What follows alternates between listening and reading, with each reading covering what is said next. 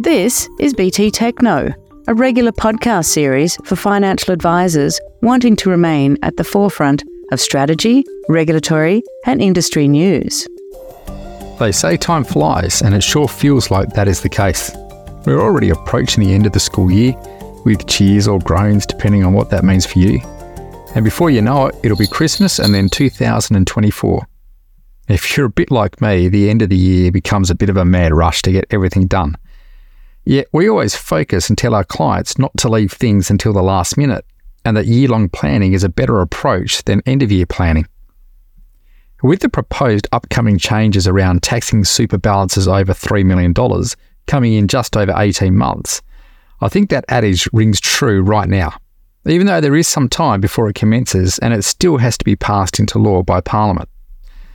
Hello, I'm Bryan Ashenden, and I have the pleasure of leading the BT Technical Services team, a group of qualified individuals who are available to assist you as you plan out potential strategies for your clients to meet their future goals.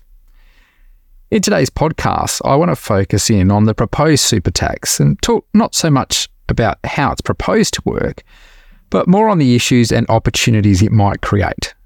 But to do this, we have to start with some of the basics.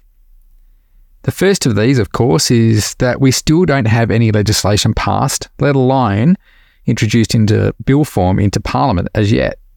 Now, there was a recent consultation process undertaken on draft legislation for this measure, which closed in mid October, and this does at least give us some idea on how the government is proposing it will work. And really, nothing has changed from the original announcement about this measure. It'll apply where a member has a closing total super balance above $3 million for a financial year. You then need to calculate the movement between the opening and closing total super balances for the year, adjust it for contributions and withdrawals to calculate an earnings amount. Next, calculate what proportion of the member's total super balance at year end is above the $3 million threshold, which is still not proposed to be indexed. And then finally, you apply that proportion against the calculated earnings amount, and this gives the figure that is then taxed at 15%. So, with this in mind, what does it all mean? Well, there has certainly been a lot said about the potential negative consequences of this new tax, which, by the way, will come to be known as a Division 296 tax. And I say potential negative consequences because we don't have final law, and it is always possible, however remote, that something could change. So, for example, the Division 296 tax will apply to unrealised gains on assets. And whilst there may be some benefits out of unrealised losses, the issue is the unrealised loss, or in fact, any carry forward calculated negative earnings position, disappears when the member's total super balance falls below the $3 million threshold, with no refund of these amounts.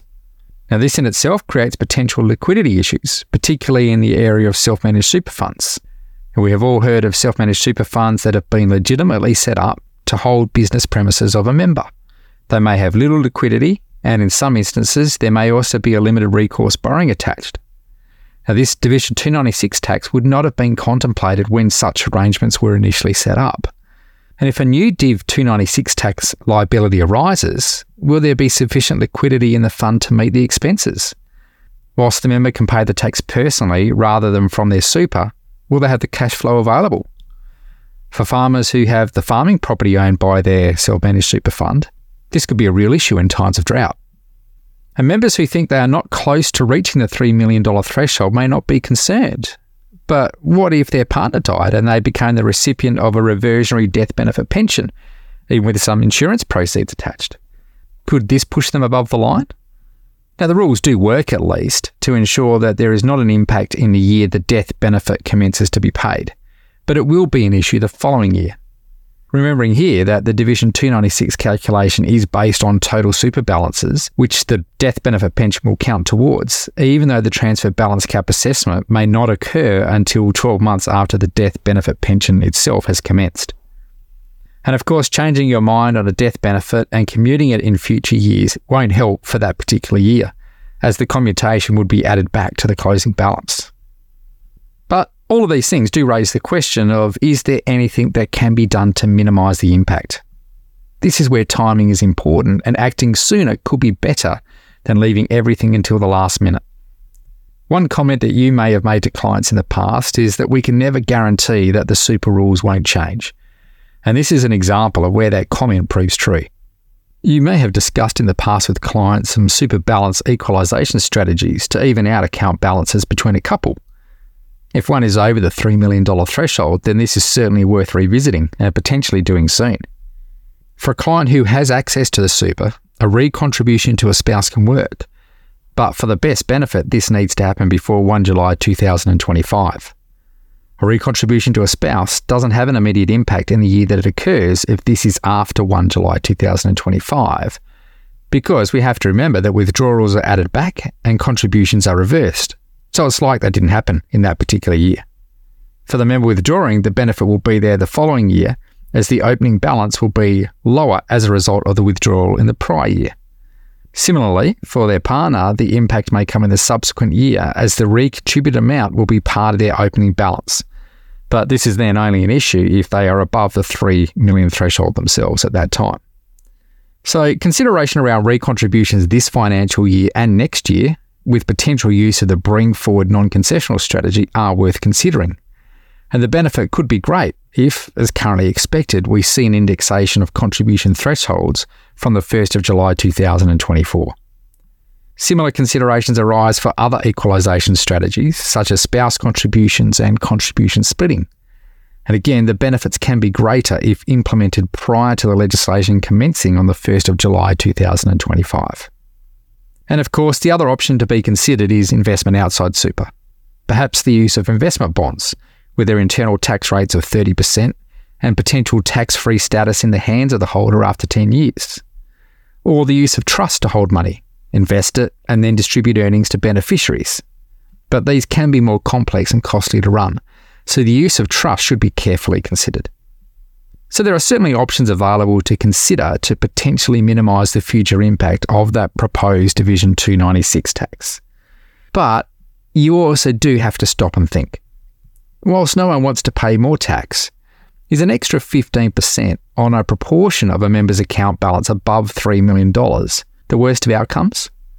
It may, in fact, still be the best outcome for the member to actually stay with their current strategy. Now, if you have any questions about the proposed Division 296 tax or other advice related strategy questions, you can call the BT Technical Services team on 1800 655 901 or send the team an email at technical at btfinancialgroup.com and the team would be only too pleased to help you work through client strategies. And you can also join us for our regular fortnightly BT Academy webinar series, where we discuss all things technical and regulatory in the world of financial advice. I'll be presenting our next webinar, episode 88, on Wednesday, the 8th of November at midday Australian Eastern Daylight Savings Time. An ethics focused session entitled Should You Walk or Stand on an Escalator? Now, is it a question of etiquette or of ethics? Would it make a difference if it was a travelator? We're faced with a range of dilemmas and decisions in everyday life, and sometimes the answers might differ. So, in this webinar, we'll explore a range of ethical scenarios to determine what courses of actions are available and whether there is one right answer or not. You can register for this session by heading to www.bt.com.au forward slash professional and follow the links to the BT Academy webinar series. All our webinars are accredited for CPD and can be watched on demand if you can't join us live. I hope to see you online for that webinar, but until next time, bye for now. BT Tech knows, and now you know. Join us next time to keep ahead of the curve for strategy, regulatory, and industry news. This podcast has been developed for financial advisor use only and provides general information only. It does not take into account any particular individual's objectives, financial situations, or needs.